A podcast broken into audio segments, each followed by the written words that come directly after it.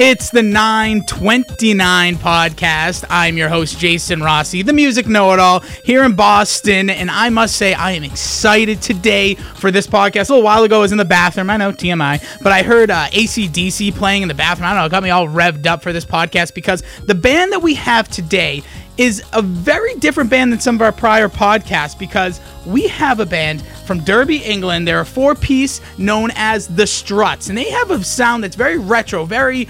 Uh, as common, or I guess the most modern band I would relate them to is kind of like Oasis, but they have a real big Rolling Stones, David Bowie-ish, like 70s rock type of vibe. And I am, I'm telling you right now, I think you're gonna like this one. I have intern Toria with me co-producing the show, and we today will tell you a little bit about the Struts. But before we do it, I want to give you a little shout out for listening to this podcast. Thank you for subscribing on iTunes. If you have not, what's wrong with you? It's so easy. It's just 929, the word podcast. You can subscribe. The podcast is just nine minutes and 29 seconds. You got me, you got whoever the co producer chair might be, you have me, and you have music and it's all coming to you in less than 10 minutes. You could listen to like five of these podcasts on your travel to work. That's to and from. And if you walk to work, well, screw you, you lucky bastard. Anyway, so uh, you can also listen to us on podomatic.com as well as myradio929.com. But here is the Struts talking about the song du jour, Could Have Been Me. At the time, when we were in the studio doing that song, there'd been a lot of things happened to the group, and it, wasn't. The, it was quite a dark time, really, uh, in terms of how we felt about the industry, how we felt about the people around us, and that song kind of came out of that feeling. That is frontman Luke there from the Struts, and intern Victoria. Uh, oh, I just messed up your name, Toria. You um you you said you found some sort of quote from the band talking about the song.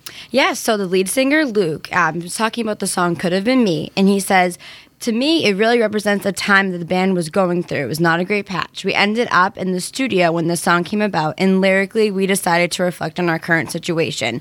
We ended up making something which we thought people would connect with, which is great.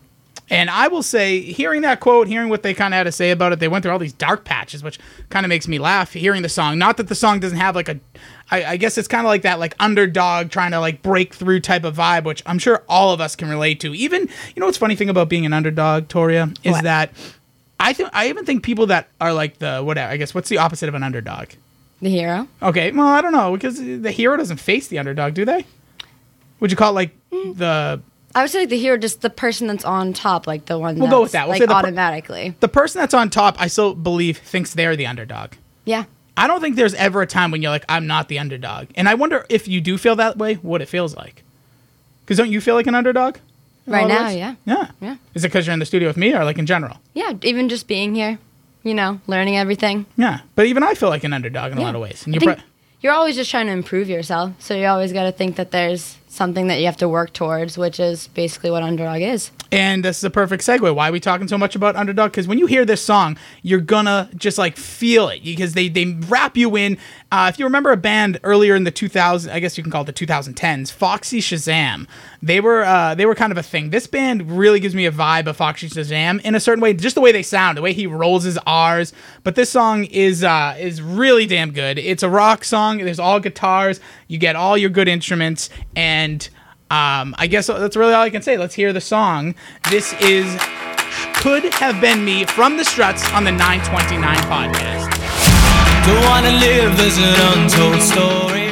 Rather go out in a blaze of glory. I can't hear you. I don't fear you. I live now 'cause the bad die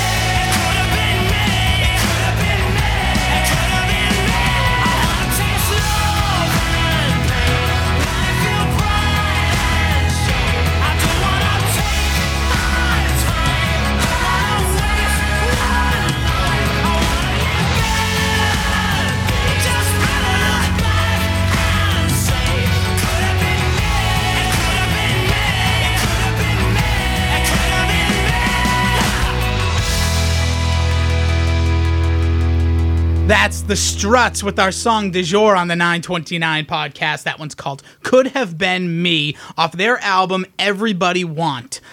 I'll tell you right now, that is a jam. That is a song. I feel good right now. Not that I wasn't feeling good before, but like I just feel like so uplifted. I feel excited for life. And I love what they do in that song. Not only are they talking, you know, the, the relatable stuff like, oh, Monday morning's got my skin crawling. Yeah, I got all that. But I love how they do that kind of like, it's almost like it's a live song there for a few seconds because they're singing. There's like a crowd underneath them. He's singing over them. Like, not even the lyrics are saying, yeah. Like, I don't know. I'm, I'm digging that one. I, I fully invested in. I've heard that song for a while. And you know what's funny about that song, Intorntoria?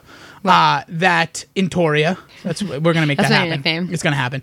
Um, it's gonna trend in 2016. Oh, but no, this. But that song actually came out in like 2000. I want to say 13 or like early 2014. Yeah, I was looking at that. I was looking at all like interviews of them, and it is it was a while ago, and it's just surfacing. And this is the first time that I've heard the song, and I already love it too. Yeah, it's it's one of those songs that you know obviously they they really impacted hard in England and in the UK and have been playing some bigger venues over there. And then when they come to the states, like they played in Boston, where this podcast uh, resonates from, or resonate. What is that? what, what is that? Residents? Resonates? Visited. Eh, it doesn't matter. I'm not an English major. But the point of the matter is, where this podcast is recorded, uh, they played the Sinclair here, which is like a f- maybe 500 person venue, give or take. And it, it- but like they even said this. I saw some other uh, interviews when I was looking to find one that uh, Interntoria found. But they even say that like they know that there's some places they're going to go and they're going to play to like 4,000 people. They're going to play to 300 people or less at certain venues, but they kind of like that because it's like the ebbs and flows and proves that like they still have so much more that they want to do.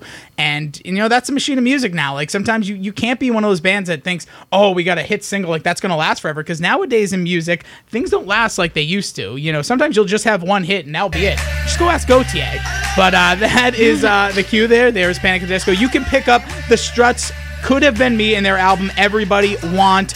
That's available now. Also, you can download it on iTunes. And again, you can subscribe to this podcast when you're on that iTunes or Google, wherever you get your podcast, by searching 929 Podcast. That's 929, the word podcast. Intoria, thank you so much for co producing. Thank you for having me. Thank you guys for listening. 927, 928, 929.